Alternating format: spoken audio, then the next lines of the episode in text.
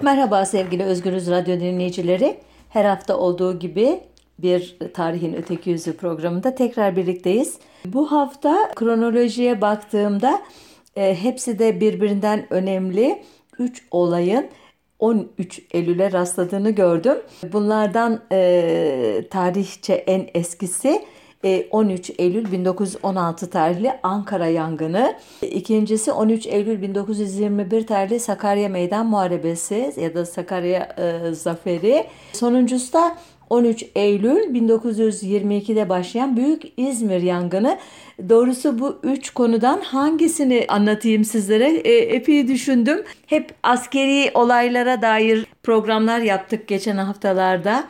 Çeşitli e, katıldığım e, işte yayınlarda e, Malazgirt'ten söz ettik. 30 Ağustos e, zaferinden söz ettik. E, yeniden tekrar bir askeri konuya girmek istemedim. E, geriye iki yangın hikayesi kalıyordu ki bunlardan İzmir yangını e, uzun yıllardır benim hem yazılı hem de e, sözlü olarak e, çok değindiğim, e, öteki yüzünü e, açımlamaya çalıştığım bir olay. Benim dışımda pek çok kişi de bu konuda yazdı, çizdi. Ayrıca e, bu programın sınırlarını zorlayacak kadar e, çok e, ayrıntısı var, çok tanığı var, birbiriyle çelişen anlatılar var. Bütün bunları size aktarmaya e, kalksam e, kafanızı karıştıracağımı da düşündüm ve e, sonunda e, daha az bilindiğini tahmin ettiğim Ankara e, yangınına dair yapmak e, kararı aldım programımı. E, umarım siz de programın bitişinde İyi ki bunu anlatmış dersiniz demezseniz e, canınız sağ olsun. Önümüzdeki hafta bir başka e, sizi de etkileyecek, ilgilendirecek bir başka konuyla telafi etmeye çalışırım. E, yangına geçmeden önce izninizle Ankara'ya dair ve milli mücadelede Ankara'nın yerine dair birkaç cümle edeyim. Ankara'nın milli mücadelenin fiili başkenti olmasında Ali Fuat e, Cebesoy Paşa'nın e, kumandasındaki 20. Kolordu'nun merkezinin Ankara'da olmasının payı büyüktü bildiğiniz üzere. 4-11 e, Eylül 1919 tarihlerinde toplanan Sivas Kongresi'nde seçilen heyeti temsiliye üyeleri başlarında Mustafa Kemal ile birlikte 27 Aralık 1919 Cumartesi günü öğleden sonra Ankara'ya geldiklerinde artık çok önemli bir tarihi e, dönemeç aşılmış oluyordu Ankara adına. Bundan e, 4 ay sonra da biliyorsunuz 23 Nisan 1920'de e, Büyük Millet Meclisi ya da daha sonra eklenen e, Türkiye tamlamasıyla birlikte Türkiye Büyük Millet Meclisi Ankara'nın yeni e, kurulmak e, üzere olan devletteki rolüne dair ilk ciddi ipucu idi. Gerçi bir yıl e, kadar sonra 11-18 Temmuz 1921 e, tarihleri arasındaki Kütahya Eskişehir bozgunundan sonra Ankara'nın e, tahliye edilmesi gündeme gelmiş ve hükümetin önemli kadroları bazı bürokratik e, malzemeler e, Kayseri'ye e, taşınmıştı. Ama yine biraz önce sözünü ettiğim 13 Eylül 1921 tarihinde Sakarya Meydan Muharebesi'nin kazanılması, kazanılmasının verdiği özgüvenle Mustafa Kemal e, Kasım ayında e, kendisiyle görüşme yapan Fransız Le Temps yani Zaman gazetesi yazarı Madame Berthe Gaulier, Gaulier e, şöyle demişti. Siyasi başkent Anadolu'nun yüreğinde olacak. Avrupa'nın ve Asya'nın temsilcileri bizlerle burada buluşacaklar. Bütün diplomatik sorunlar burada ele alınacak. İç ve dış politika burada oluşacak. Türk milletinden doğma hükümet Ankara'da çalışacak. Yine e, bu yıl yine aynı gazetenin muhabiri olarak Türkiye'ye gelen Paul Gentizon e, 1929 yılında yayınlanan Mustafa Kemal ve Uyanan Doğu adlı eserinde o günlerin Ankara'sını bize şöyle betimleyecekti. Angora, Kemalistler 1920'de oraya yerleştiklerinde hatta daha sonraları 1923'te ilk kez gördüğümde ağır ağır can çekişerek ölmeye mahkum olmuş gibiydi. Eski semtlerde Türk kentlerinin o bilinen hoş, çekici havasından eser bile yoktu. Zeminin korkunç engebeleriyle birleşen nemli sokakçıklar, ayakta duramayan viran evler, delik deşik olmuş kulübeler, boş arsalar, yıkık duvarlar, harap hanlar, çukurlar, su birikintileri, döküntüler, pislik ve korkunç yıkıntılarda yırtık pırtık giysiler içinde bir kalabalığın ürkütücü sefaleti. 1918'de orada 2000 ev alev alev yanmış ve şimdi onların kent merkezlerindeki yerlerinden geriye mantar ve böğürtlenlerin istilasına uğramış boş bir alan kalmış. Gentizo'nun e, yanlışlıkla 1918'de dediği e, aslında e, 1916'da e, yaşanan e, yangın e, dediğim gibi bu haftanın konusu. Yangına geçmeden önce bir parça e, bu e, bilgileri derlediğim kaynaklardan söz etmek istiyorum. Ee, Ankara nasıl bir yerde yangın nasıl çıkmıştı, yangından sonra neler olmuştu gibi e, sorulara e, benden önce cevap arayan e, kişi e, Taylan Esin e, Toplumsal Tarih Dergisi'nin Kasım 2012 e, tarihli 227 sayısında Yunanca kaynaklara göre 1916 Ankara yangını bir yazı yazmıştı. Daha sonradan Taylan Esin ve Zeliha Etöz birlikte 1916 Ankara yangını adıyla bu e, bilgileri geliştirdiler, zenginleştirdiler ve kitap haline getirdiler. Ben de bu e, kitapları kılavuz e, e, olarak aldım kendime. Yazarların e, en önemli kaynaklarından ilki yangın tarihinde Ankara'da sürgün e, hayatı yaşayan Refik Halit Karay.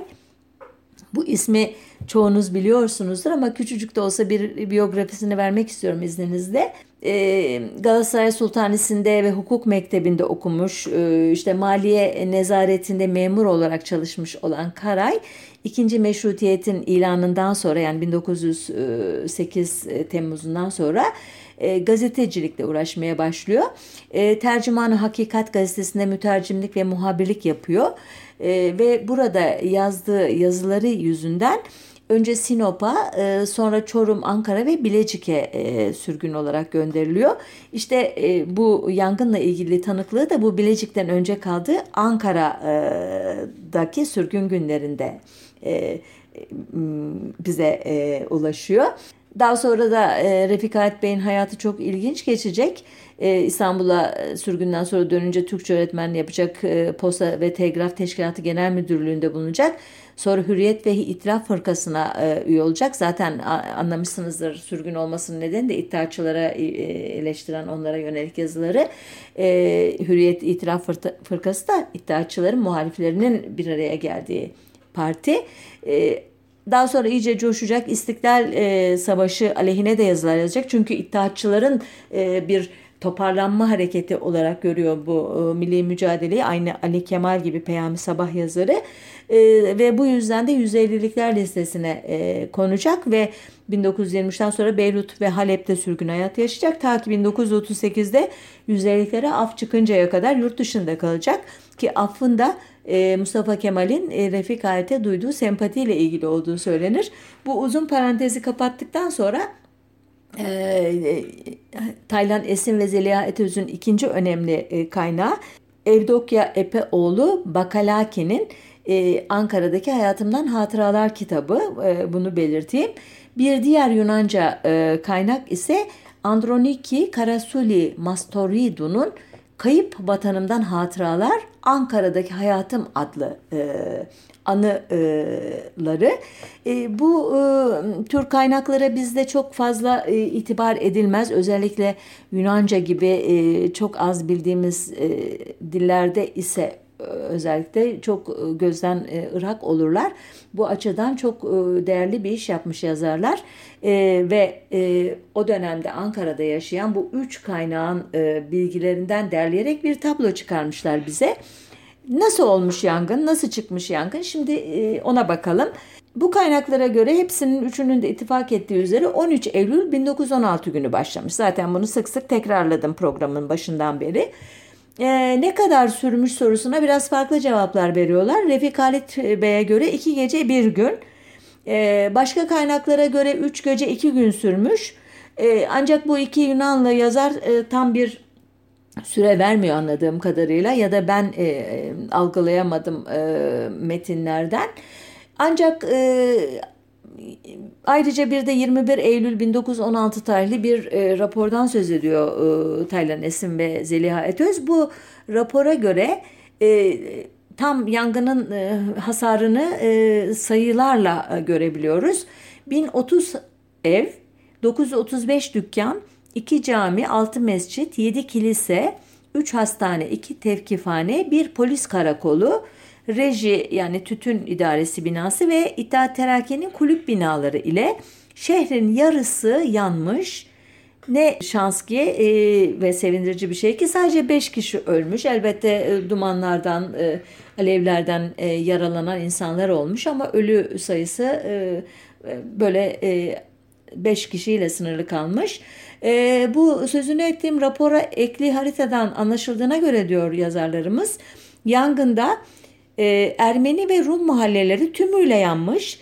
Buna karşılık yangın Halaycı Mahmut Camii'nin ve Kuyulu Kahve'nin batısına uzanmadığı için Müslüman mahalleleri görece az zarar görmüştü. Bu e, tablo biliyorsunuz e, programın başında sözünü ettiğim yine 13 Eylül 1922 tarihinde e, e, kim tarafından çıkarıldığı konusunda müthiş tartışmalar olan İzmir yangınında da karşımıza çıkacak. Orada da e, bir parça e, rüzgarın da yardımıyla e, sadece Ermeni, Rum ve Frank mahalleleri yanacak. Buna karşılık işte Müslüman mahalleleri hemen hemen hiç hasar görmeyecekler. Bir çeşit Allah'ın lütfu mu demeli yoksa bu yangınların arkasındaki gizli ellerin bilinçli çabalarının bir sonucu mu? ona belki bu programın sonunda birlikte karar vereceğiz. İzmir yangını tabii bu programın konusu değil. Tekrar hatırlatıyorum. Bu e, Karasuli'ye göre kaynaklarımızdan Karasuli'ye göre e, yangında 8 bin Hristiyan evi yanmış. Epeoğlu ise daha farklı bir sayı veriyor. 12 bin ev kül oldu diyor. E, neyse burada bir üçüncü kaynak daha giriyor devreye. İngiliz belgelerine göre onlar e, kaç ev yandığını söylemiyorlar da geriye ne kadar ev kaldığını söylüyorlar. 100 civarında Rum evi ile Ankara çayının kenarında epeyce uzak bir yerde yani 50 kadar Ermeni evi kurtuldu yangından geri kalanı hepsi yandı diye yazıyor raporda. E, ayrıca yangında Ankara Rum Metropolitanesi'nin e, metropolitanesinin e, arşivleri tamamen yok olmuş ki bu çok gerçekten e, İzmir yangınıyla e, bir başka benzerlik e, içeriyor. Orada da e, Ekol Evangelik adlı e, Rum okulunda, Evangelik okulunda ki 30 bine yakın e, Rumca e, tarihi eser, kitap, yazma e, yok olmuştu. E, daha önce anlatmıştım bir programda. E, yani bu tür e, yangınlar sadece haneleri, iş yerlerini değil aynı zamanda bu e, cemaatlerin e, asırlar içerisinde ürettikleri yazılı e, kültürleri ve işte kitapları e, yazmaları da yok ediyor ki korkunç en korkunç yanı bence bu yangının. Yine bu üç kaynağa göre Yangında İstanbul'daki Ayasofya Camii'nden bile eski olduğu rivayet olunan 15. yüzyılda e, yine Ayasofya gibi camiye çevrilen 1916'da ise bakımsızlıktan sadece yıkıntıları ayakta kalmış olan Aziz Clementos Kilisesi de e, bütünüyle yok olmuş ki bu e, tarihçesi itibarıyla e, Rum cemaati açısından e, çok değerli bir e, yapıymış. E, son olarak da 1914'te askeri hastane yapılmak üzere el konulmuş olan 3 gayrimüslim okulu dayanmış ki bunlara dair fotoğraflar gördüm. Gerçekten e, kızlı, erkekli, e, temiz giyimli, e, belli aynı üniformalar içerisinde e, pırıl pırıl e, çocukların, gayrimüslim çocuklarının e, size baktığı bu fotoğrafların aslında bir daha hiçbir zaman geri gelmeyecek olan bir e, zaman diliminin e, hatırası olduğunu e, idrak etmek hakikaten çok üzücü oluyor. E, diyeceksiniz ki hani bu kadar ev yandı, bu kadar kişi kaldı vesaire diyorsun. Kaç kişiden söz ediyorsun diye. E, 1914 nüfus verileri var elimizde. Ona göre Ankara merkez kazasında 69.066 Müslüman, 3327 Rum Ortodoks, e, 915 Protestan, 3341 Gregoryen yani e, Ermeni Ortodoks e, diyebilirim anlayacağınız şekilde tercüme edersem. 6690 da Katolik e, olmak üzere toplam 14400 gayrimüslim yaşıyormuş. E, 1914 biliyorsunuz e, henüz e, o esas olarak Ermenileri e, hedef alan e, tehcirden önceki bir tarih. Bu sayılara göre Ankara merkezinin nüfusunun %20'si gayrimüslimmiş. E, Ermeniler e, bildiğiniz üzere ezici bir bölümü 1915'te sürüldü, katledildi. Geriye e, çok az e, Katolik Ermeni kaldı ki Katolik Ermeniler de sürülmüştür ama onlara yönelik e, tedbirler biraz daha gevşek tutulduğu için özellikle batıya karşı bir ne diyeyim tehcirin bir soykırım olmadığını da göstermek açısından böyle bir ayrıma gitmiştir İttihat Terakki merkez kadroları. bundan biraz Katolik Ermeniler ne diyeyim onlar için bir soluk alma alanı olmuştur bu. sonuçta 1916'ya gelindiğinde artık geride sadece 2000 kadar Katolik Ermeni ile 1500-2000 arasında Ortodoks e, Rum'un olduğu e, sanılıyor diyor e, şey yazarlarımız. Şimdi e, gelelim yangın e, nasıl çıkmıştı konusunda neler biliyoruz ona bakalım. E, Rum yazarlara göre yangın Ermeni mahallesinde başlamıştı ama nasıl başladığını bilmediklerini söylüyorlar. Karasuli e, kundaklama demekle yetiniyor. Epeoğlu ise bir parça daha e, böyle e, ne diyeyim yorum içeren bir e, paragraf yazmış. E, o e, somut olarak şöyle çıktı demiyor ama kendi kanaatini aktarıyor bize. Diyor ki Türkler sakinliklerini koruyarak, dükkan ve evlerini boşaltarak ve hazine ile olan hesaplarını bir kere de betümden mahsup etmek için ateşe verdiler evlerimizi. Yangın hiçbir şeyin kurtulmaması içindi. Bu ana baba gününde Rum mahalleleri de temizlenmişti. Görüntüyü kurtarmak için asgari sayıda Türk evinin de yanmasına izin verdiler. Şimdi bu iddiaları gerçekten e, neye dayandırıyor e, konusunda somut bir şey söyleyemediğimiz için bir başka e, kaynağa bakma ihtiyacı duyuyoruz. E, Refik Halit e, ne diyor diye bakıyoruz. Diyor ki Refik Halit Bey sokaklardaki eşyaların üzerine sanki gaz dökülmüş, benzin serpilmiş gibi alevlenmişti diyor. Nitekim başka görgü tanıkları da yangının hızla yayılmasının nedeninin bazı grupların artık o gruplar e, kimlerden oluşuyor tahayyül etmenizi e, e, bekliyorum. E, yangına su değil gaz yağı e, dökmüşlermiş. Karasoli bu konuda e, biraz daha ileri giderek şöyle bir cümle kuruyor. Diyor ki insanların birbiri ardına yangını söndürme çalışmalarını bıraktıklarını ve vazgeçmeye başladıklarını gördüm. Bazıları ne oluyor diye sordu. Başlarındakiler ateşi söndürmelerini yasaklamış ve evleri yanmaya terk etmişti. Soranlara bunu söylediler.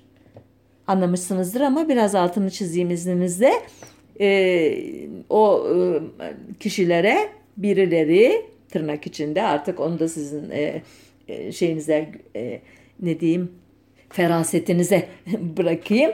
Yangını söndürmeyin bırakın yansın demişler.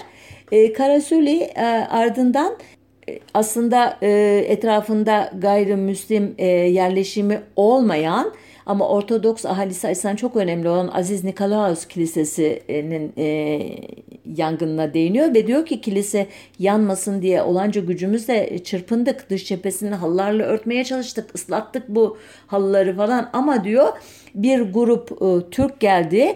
Dayıma okkalı bir tokat atıp bırakın yansın hınsır gavurlar daha örnek almadınız mı dağılın buradan diye bağırdığını ve bizleri uzaklaştırdığını söylüyor. Ve e, sonunda e, o değerli kilise de yanmış. Ee, tekrar hatırlatıyorum bu Ulus'da imiş kilise ve e, aslında e, yangının ana e, gövdesi oraya ulaşmamış. Yani bu tekil bir örnek olarak yanmış ve buradan kalkarak da Karasuli e, yangının kasıtlı olarak gayrimüslimleri kaçırtmak için e, çıkartıldığı imasını e, tekrarlıyor. Sonuçta yangın dediğim gibi iki gün, üç gün sürüyor. Bir şekilde kontrol altına alınıyor. Ermeni ve Rum mahalleleri yanıyor ve tabii ki yangından sonra her şeyini kaybetmiş olan Ermenilerin ve Rumların artık Ankara'dan taşınmasından başka yol kalmıyor. Aslında önce Ermeniler gidiyorlar. Rumlar bir süre daha e, kalıyorlar e, şehirde bir şekilde. 1921 yılında işte Sakarya Meydan Muharebesi'nin kazanılmasına kadarki dönemde Ankara Rumları bir parça e, yangının yaralarını sararak ayağa kalkıyorlar ve e, o sırada biliyorsunuz Sakarya öncesinde Yunan ordusunun e, Ankara'ya doğru ilerlemesi ile çok cana da ümitleniyorlar.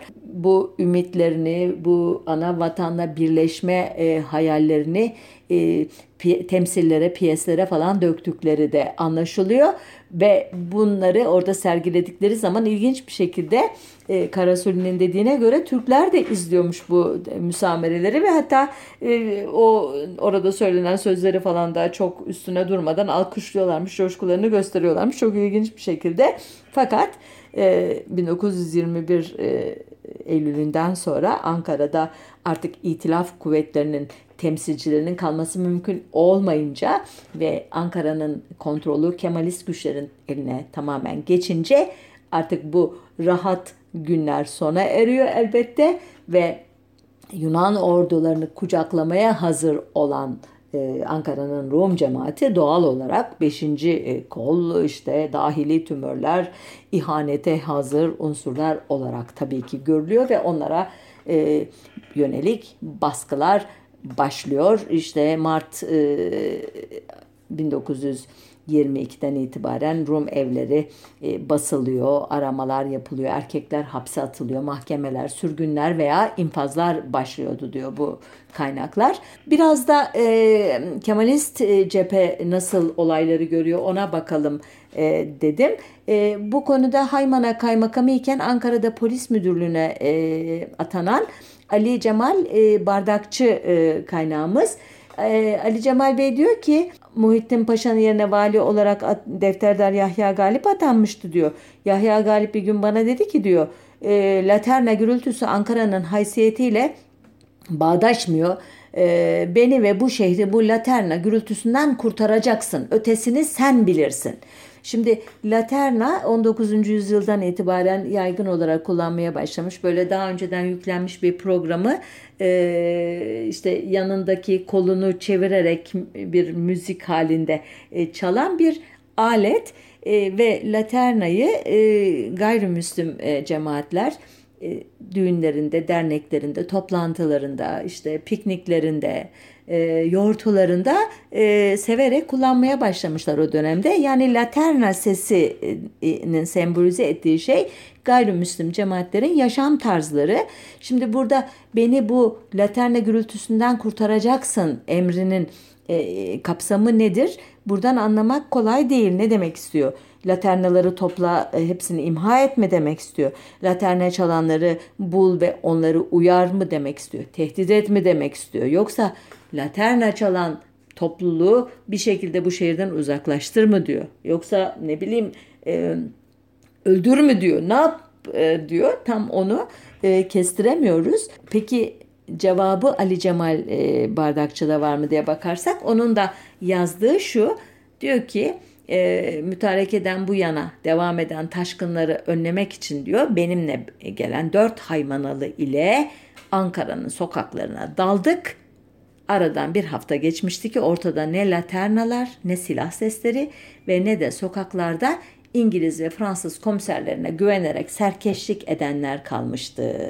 Evet ne yaptı da o dört haymanalıyla bu sonucu aldı? Ee, dediğim gibi nasıl bir yöntem izledi onu e, gerçekten e, kestirmek mümkün değil. Ama e, dediğim gibi bu tarihten itibaren e, e, Yunan orduları e, ricata başladıktan sonra Sakarya sonrası her gün 28-30 kadar Rum gencinin ve Yunan esirlerin, asker kaçaklarının ve az da olsa rejime muhalefet eden İstanbul'u destekleyen padişahçı efendime söyleyeyim e, halife ordusunun e, işte e, unsurları olduğu iddia edilen Müslümanlardan oluşan grupların at pazarındaki dar ağaçlarında e, deyim e, mazur görün sallandırılmaya başladığı bir döneme giriyoruz ki 26 Ağustos'ta başlayıp 30 Ağustos'ta e, sonlanan o büyük taarruzdan ve ardından 1 Eylül'de e, Mustafa Kemal'in ordular ilk hedefiniz Akdeniz'dir ileri komutuyla birlikte Ege bölgesinde İzmir'e doğru yürümeye başlamasıyla birlikte tabii ki e, Ankara'daki havada büyük ölçüde değişiyor. 9 Eylül 1922'de İzmir'in geri alınmasıyla birlikte e, Ankara'daki az sayıda artık küçü, iyice küçülen gayrimüslim e, cemaatin e, oradan çıkarılmasına e, başlanıyor. Bundan sonra Ankara'nın hali ahvali nasıldı konusunu Falih Rıfkı'nın e, Çankaya adlı eserindeki şu e, paragrafla aktarmaya çalışayım e, size. E, vaktiyle Hristiyanlar Ankara'nın bütün iyi geçim ve kazanç kaynaklarını üst, üstüne kurulmuşlar. Kalenin istasyona bakan sırtını konakları ve otelleri lokanta ve hanlarıyla donatmışlar. Çankaya ve Keçiören semtlerine de asma, yemiş ve gölge ağacı dikerek yaz için serince birer köşe edinmişler. Biz Türkler efendiliğimizle kalmışız ama onlar çorbacımız kesilmişler. 1923'te Ankara'ya geldiğimiz vakit bağ evleriyle müstesna Hristiyan mahallesinden eser yoktu. Trenden inince iki taraflı bir bataktan, ağaçsız bir mezarlıktan, kerpiç ve hımış esnaf barakaları arasından geçerek tozuması bir türlü bitmeyen bir yangın yerine sapardık. Şimdi geri bir Anadolu kasabasının bile o günkü Ankara kadar iptidai olduğunu sanmıyorum. Ankara İstanbul surları dışındaki bütün Türkiye'nin sembolü idi. Ermeniler ve Rumlarla beraber hayat ve umran denecek ne varsa hepsi sökülüp gitmişti. Bu şehri ve bu memleketi temelinden çatısına kadar yeniden kuracaktık. Falih Rıfkı, Rıfkı şöyle devam ediyor. Gazi Mustafa Kemal havuzlu küçük bir köşkte otururdu. Galiba bir İngiliz yapağı tüccarının evi imiş. Gündüzleri meclisten başka vakit geçirecek yer yoktu. Akşamları Mustafa Kemal tarafından çağrılmaya can atardık. Eğer davetli değilsek meclisin yakınındaki aşçı dükkanının içki içebildiğimiz köşesinde toplanırdık. Menni müskirat yani içki yasağı kanunu yürürlükteydi. İçkimizi polis müdürünün adamlarından temin ederdik. Bunun adı da dilaver suyu idi. Ruslar devamlı otururlar, öteki yabancılar ara sıra gelir ve hemen dönerlerdi.'' Eşek yerli halkın başlıca nakil vasıtası olmakta devam ediyordu. Yalnız toplantılar değil evler, oteller, sokaklar hep kadınsızdı. Bir gün bir milletvekiline İstanbul usulü çarşaf giyen karısıyla Karaoğlan çarşısına rastlanması mecliste dedikodu konusu olmuştu. Dairelerde aç, ancak aç kaldıkları için İstanbul'u bırakan memurlar vardı. Bir siyasi hırsları ve heyecanları da olmadığından Bunlar büsbütün bedbaht kimselerdi. Beş on memurun bir tek kerpiç odaya sığındığı olurdu. Tek avuntu ara sıra İstanbul'a kaçmak. Sabahleyin kalkar, öğle yemeğini Polatlı, akşam yemeğini Eskişehir istasyonunda yer, geceyi rahatsız kompartmanlarda geçirir, ertesi sabah Kocaeli'nin yeşil tabiatını ve körfezin mavi sularını görünce ölmüşken dirilmişe dönerdik. Bilmem Ankara e, gözünüzde canlandı mı? Aslında herkesin aklı İstanbul'da ama e, artık e, yeni rejimin egemenlerinin Ankara'ya yüklediği anlamın da herkes farkında. İstanbul'u seviyor olmak bile aslında ihanet etmeye hazır olduğunuzu potansiyel bir e, halifeci, saltanatçı olduğunuzun işareti sayılabilir olduğu günlerdeyiz. Ama e, işin bu yanını bırakarak Falih Rıfkı'nın e, 1963 yılında yayınlanan e, Batış Yıllarında adlı e, eserinden de birkaç cümle okumak istiyorum. Ankara'nın zengin semtleri ve bakımlı yazlıkları Ermenilerin malı idi. Ermeni lokantasında yiyor ve Ermeni otelinde kalıyorduk. Müslüman çarşısı en eski Alaturka idi. Yerden yüksek dükkanlarda bağdaş oturulduğunu hatırlıyorum. Ankara'da kaldığımız otelin adı Santral, lokantası iyi, yatakları temiz ve rahattı. Tehcir zamanı yıkılmış olmalı idi. Ankara Başkenti olduğu vakit Santral Oteli'ni aramıştım. Altındaki ahıra at bağlanan taşandan başka kalınabilecek yer yoktu. Benim ilk gördüğüm Ankara'nın medenilik adına nesi varsa hepsini yakıp kül etmiştik. Ee, yakıp özür dilerim Falih Rıfkı'nın bu açık sözlülüğü Ankara yangınından tamı tamına 6 yıl sonra 13 Eylül 1922'de e, pek çok noktadan birden başlayan e, o ana kadar denizden esen hakim im, rüzgar imbatın yerini güney güneydoğu yönünden esen rüzgarın almasıyla 14 Eylül'de batıya doğru yayılan 15 Eylül'de kontrol altına alınan ama ancak 18 Eylül'de söndürülen İzmir yangınına ilişkin itirafları ile çok çok çok benziyor. Yine Çankaya kitabına e, e, kitabında buluyoruz bu itirafları. E, şöyle diyor Falih Rıfkı. E, gavur İzmir karanlıkta alev alev gündüz tüte tüte yanıp bitti. Yangından sorumlu olanlar o zaman bize söylendiğine göre sadece Ermeni kundakçıları mı idi? Bu işte o zamanki ordu komutanı Nurettin Paşa'nın hayli marifeti olduğunu da söyleyenler çoktu. Atatürk'ün Nurettin Paşa'yı eskiden beri sevmediği nutukta görülür. Kibirli, dar kafalı, zulüm ve ceberut düşkünü bir kimseydi. Bu yüzden bir zamanlar Millet Meclisi kendisini harp divanına verip mahkum bile ettirmek istemişti. Nurettin Paşa'nın biri İzmir'de, biri İzmit'te tertip ettiği iki lincin hikayesi gene o vakitler bizi ikrah içinde bırakmıştır. Yani iğrendirmiştir. Bunlardan biri İzmir Metropoliti Meletios Hrisostomos, öteki Peyami Sabah yazarı Ali Kemal'dir. Şöyle devam ediyor Falih Rıfkı. Bildiklerimin doğrusunu yazmaya karar verdiğim için o zamanki notlarımdan bir sayfayı buraya aktarmak istiyorum. Yağmacılar da ateşin büyümesine yardım ettiler. En çok esef ettiğim şeylerden biri bir fotoğrafçı dükkanını yağmaya giden subay, bütün taarruz harpleri boyunca çekmiş olduğu filmleri otelde bıraktığı için bu tarihi vesikaların yanıp gitmesi olmuştur. İzmir'i niçin yakıyorduk? Kordon konakları, oteller ve gazinolar kalırsa azınlıklardan kurtulamayacağımızdan mı korkuyorduk? Birinci Dünya Harbi'nde Ermeniler tehcir olunduğu vakit Anadolu şehir ve kasabalarının oturulabilir ne kadar mahalle ve semtleri varsa gene bu korku ile yakmıştık. Bu kuru kuru tahripçilik hissinden başka bir şey değildir. Bunda bir aşağılık duygusunun da etkisi var. Bir Avrupa parçasına benzeyen her köşe sanki Hristiyan ve yabancı olmak mutlak bizim olmamak kaderindeydi. Bir harp daha olsa da yenilmiş olsak İzmir'i arsalar halinde bırakmış olmak şehrin Türklüğünü korumaya kafi gelecek miydi? Koyu bir mutasip, öfkelendirici bir demagog olarak tanımış olduğum Nurettin Paşa olmasaydı bu facianın sonuna kadar devam etmeyeceğini sanıyorum. Nurettin Paşa ta Afyon'dan beri Yunanlıların yakıp kül ettiği Türk kasabalarının enkazını ve ağlayıp çırpınan halkını görerek gelen subayların ve neferlerin affedilmez hınç ve intikam hislerinden de şüphesiz kuvvet almaktaydı. Falih Rıfkı'nın Nurettin Paşa dediği sakallı diye ön e, tamlamasıyla hepinizin e, bildiğini tahmin ettiğim önemli bir siyasi askeri figür. Başlı başına bir program konusu.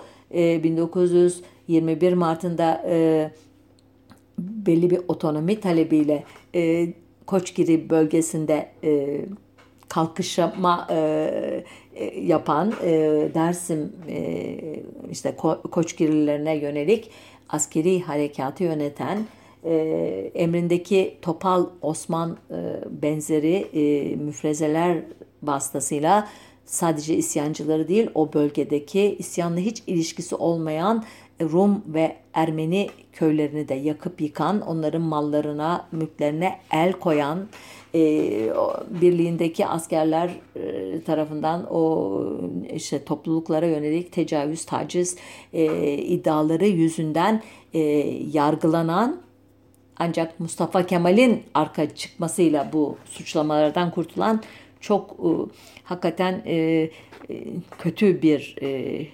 karakter, kötü bir e, figür.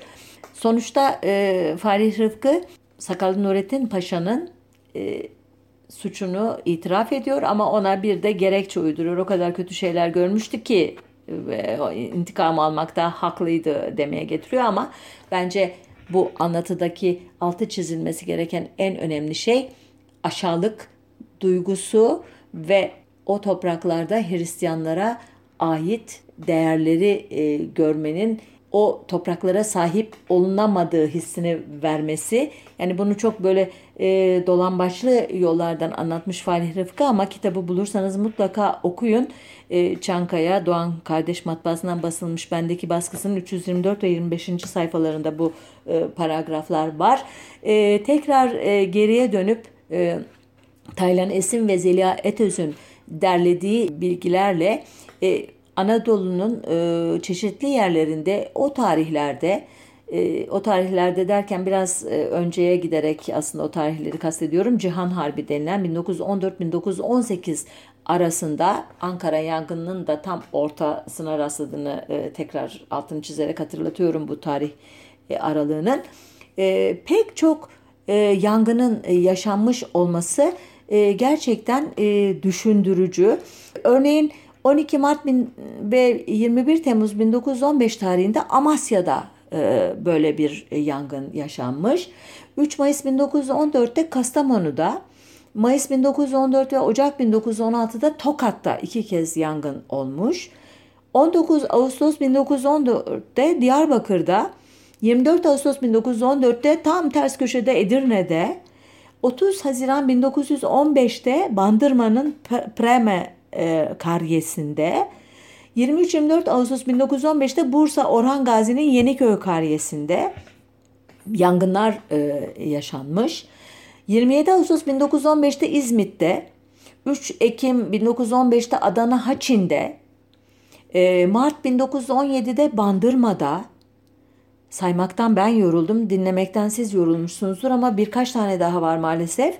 Nisan Ağustos 1917'de Ayvalık'ta, 18 Nisan 1917'de Gelibolu'da, 27 Ağustos 1917'de Erdek'te ve nihayet 31 Mayıs 1918'de İstanbul'da Cibali Fatih Altımermer bölgesinde yangınlar yaşanmış.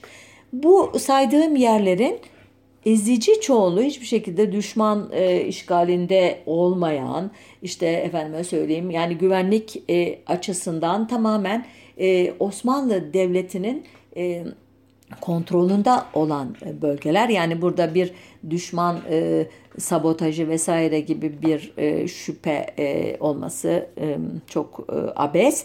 Nitekim yazarlara göre bu yangınların bazı ortak özellikleri varmış. Onlar irdelemişler bütün yangınları ve şu e, sonuçlara varmışlar. Öncelikle bütün bu yangınlar kentlerde ve görece büyük merkezlerde meydana gelmiş. Yani e, itfaiye teşkilatının olduğu, polis teşkilatının olduğu, bekçi teşkilatının olduğu ve bir anlamda modern bir e, altyapının olduğu, binaların vesairenin daha sağlam olduğu, işte sosyal kültürel açıdan e, yangın e, çıkarma e, konusunda daha temkinli, e, eğitimli e, hallerin olduğu yerlerde. Köylük kırlık alanlar değil. Hani anızları yakarken yandı, yok ormanı açmak, e, tarla yapmak için yakıldı denemeyecek olaylar e, imiş bunlar. İkinci özellikleri genellikle Hristiyanların yoğunluklu olarak yaşadığı merkezlerde çıkmış yangınlar.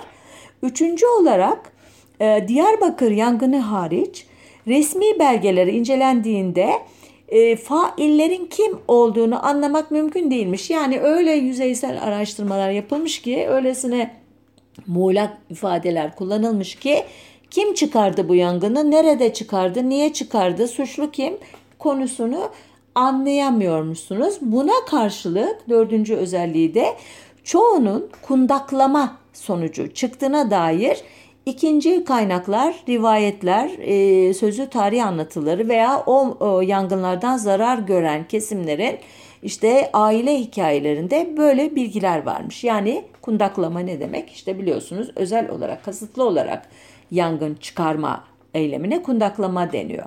Yazarlar son olarak e, bu yangınların e, hem ülkeden işte 1915 ve sonrasında zorla e, sürülenlerin geride bıraktıkları malların paylaşımında ortaya çıkan itilafların bir şekilde çok kolayca halledilmesine yardımcı olduğunu söylüyorlar. Hem de iskan politikalarını e, kolaylaştırdığını söylüyorlar. Evet yangınlardan sonra çoğunlukla e, ortada bir ev, e, tarla, tapan işte e, veya kilise veya işte e, okul binası kalmadığı için ve orası adeta bir boş arz olduğu için yeniden orayı kadastrosunu yapmak ve istediğin kişiye oraları vermek konusunda iktidarın eli rahatlıyor ki nitekim bunu bu e, programın esas konusu olmadığı halde Falih Rıfkı'nın dolayımıyla sık sık andığım 1922 e, İzmir yangınından sonra somut olarak görüyoruz. Bu yangın sonunda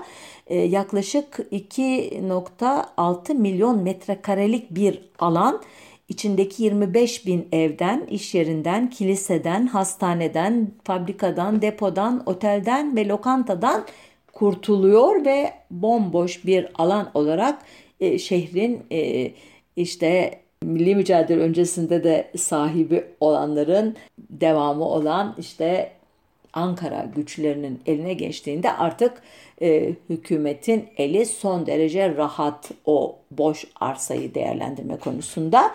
Aynı şekilde İzmir'in e, gayrimüslim e, nüfusundan da kurtulma açısından çok önemli bir e, olanak sağladığını bu yangının biliyoruz. Çünkü e, İzmir'in nüfusunun tam olarak o tarihte ne kadar olduğu bilinmiyor ama e, Türk ordularının önünden de e, kaçarak e, şehre sığınan hem Yunan ordusunun e, askerleri hem de onlarla birlikte gelen Anadolu'nun kadim e, Rum halkı bir anlamda 500 binlik bir gayrimüslim nüfusa neden oluyor şehrin içinde. Onun içinde Ermeniler falan da var ama bunların 320 bin kadarının e, gemilerle, kayıklarla e, tahliye edildiği şehirden ama 180 bin kişinin de yangın sırasında çeşitli biçimlerde yaşamını bit, e, yitirdiğini e, e söyleyen kaynaklara e, bakılırsa e, İzmir e, İzmir yangını sayesinde gayrimüslim ahalisinden bir anlamda kendiliğinden